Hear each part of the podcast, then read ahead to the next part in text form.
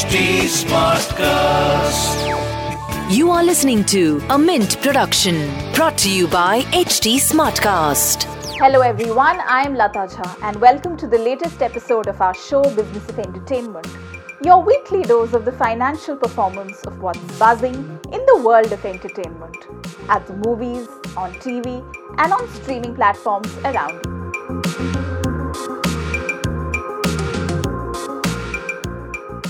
Now, Yashraj Films, which has seen three flops Samrat Prithviraj, Jayeshbhai Jordaar, and Bunty Aur Bubbly 2 in the past eight months, was banking on period drama Shamshera that released this weekend to revive its fortunes. The film, that costs over 100 crore, was also crucial for bolstering Bollywood's earnings after a dismal first half of the year, and was dependent on lead actor Ranbir Kapoor's appeal, especially in North India. Kapoor, trade experts said, is among the few stars retaining a fan base in small towns, but faces a challenge since he hasn't had a release in four years. On the downside, the film was being compared to the larger than life period dramas created by the likes of S.S. Rajamouli, including the Baahubali franchise and RRR. The budget of the YRF film is inflated because of pandemic induced delays, adding to interest cost, besides the 1800s pre independence setting itself. Unfortunately, Kapoor has not been able to penetrate the southern market the way stars like Prabhas, Allu Arjun, or Yash embraced the Hindi speaking belt. The studio also didn't go all out to market the film in the southern belt, like, say, the RRR team did in the northern belt.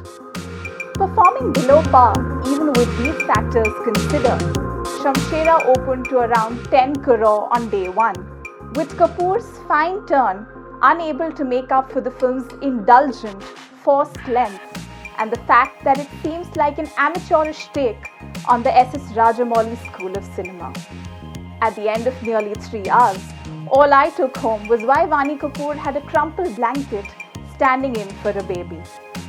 Speaking of the North and South Indian film industry collusion, the third episode of Karan Johar's Coffee with Karan featured a feisty Samantha Prabhu with a subdued but attentive Akshay Kumar, making for one of Johar's more unpretentious combinations.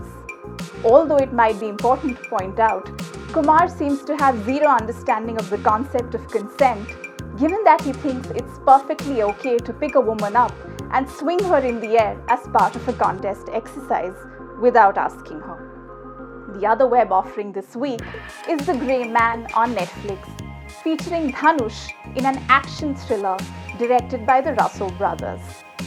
That's all we have as far as entertainment goes this week. We will be back next week with more news and context on all that's fun and entertaining in hopefully better times. Till then, stay safe. Thanks for tuning in. This was a Mint production brought to you by HT Smartcast. HT Smartcast.